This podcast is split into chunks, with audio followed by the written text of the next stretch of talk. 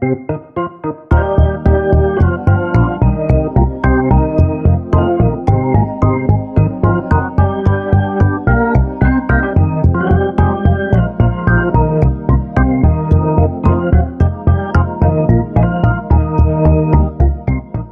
to Swift Unwrapped, a weekly podcast about the Swift programming language and other Swift.org projects. My name is JP Simard. And I'm Jesse Squires.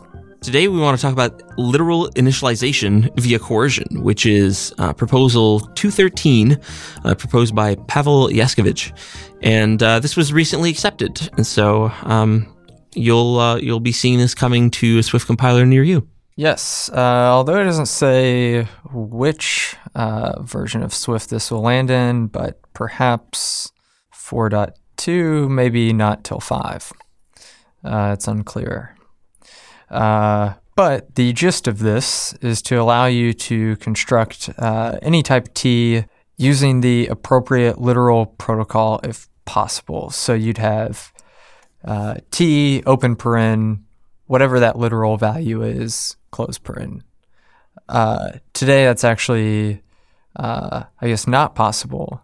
You could do, let's say, if you have a type that is um, that conforms to uh, the string literal. What's that protocol? Expressible by string literal.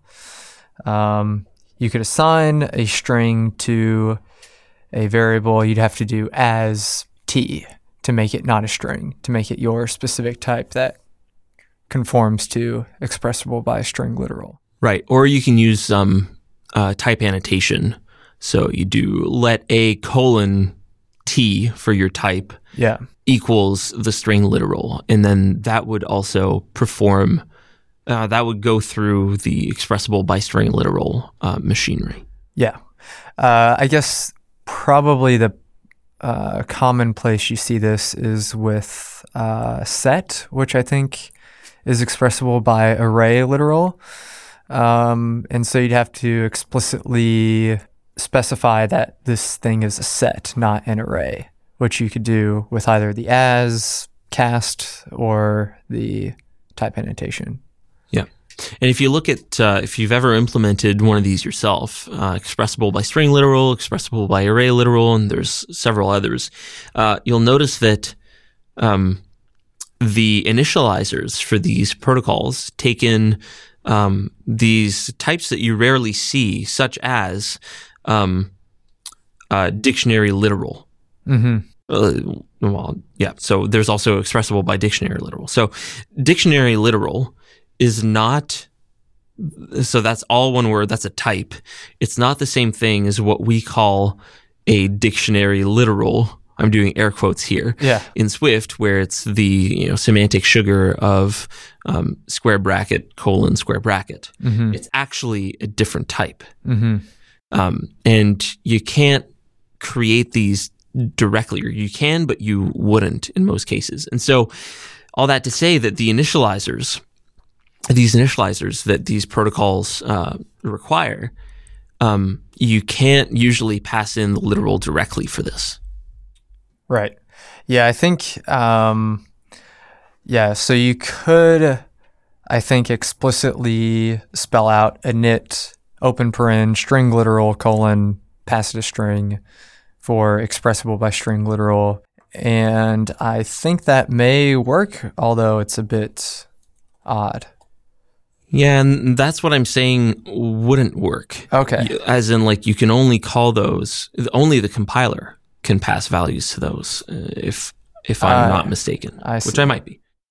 Uh, so one thing that uh, this proposal is very careful um, to consider is that some of these protocols have multiple potential initializers.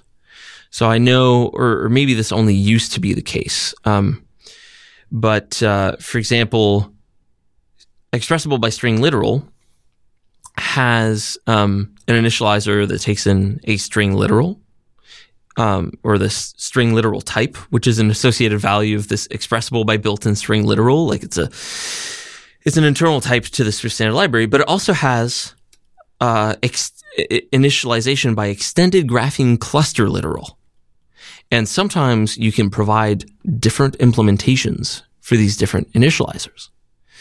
And it's um, it's very careful to note that you know this might break source compatibility Right. if you've built these types before and you've handled these initializers in different ways. Yeah. So then this new functionality, so to the caller, you'd be able to construct a type with a literal value with what seems like uh, a normal initializer with no um, parameter label. So just be open paren, whatever that literal value is, a string or one of the numeric types, perhaps, or even a literal array, and then your close paren.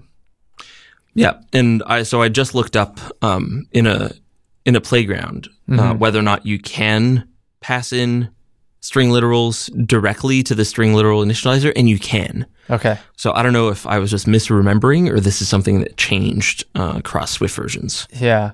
So I think yeah, you can do that, and that means uh, yeah. So I've uh, I've seen warnings, and uh, they were actually Swint or Swiftlint warnings about not calling the uh, you know X literal initializers directly.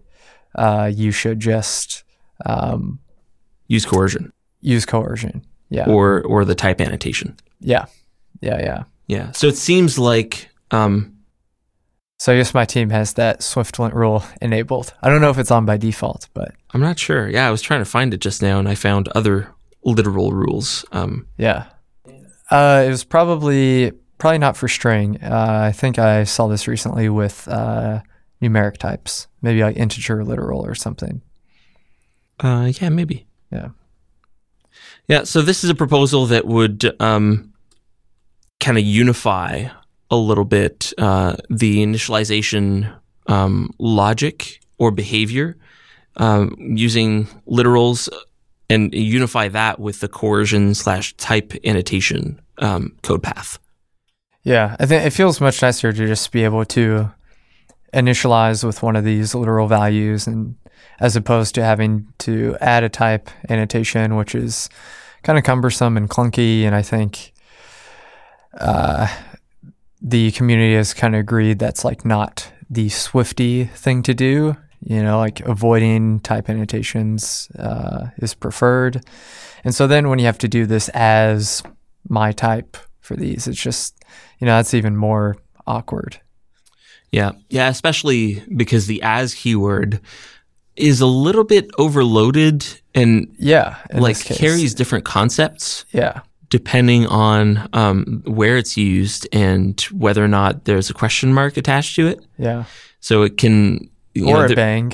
or bang, yeah. So you know, it, it can mean um, a dynamic cast. Yeah. It can mean um, type coercion in this case, right? Yeah. So uh, you really have to know kind of how the language is built and implementation details to know if this is a runtime thing or a compile time thing. Right. So where whereas type annotations are almost always, if not always, uh, just compile time. Right. I think Right. just compile time. Yeah. Yeah. Yeah. So this this should um, Unless your type is of protocol.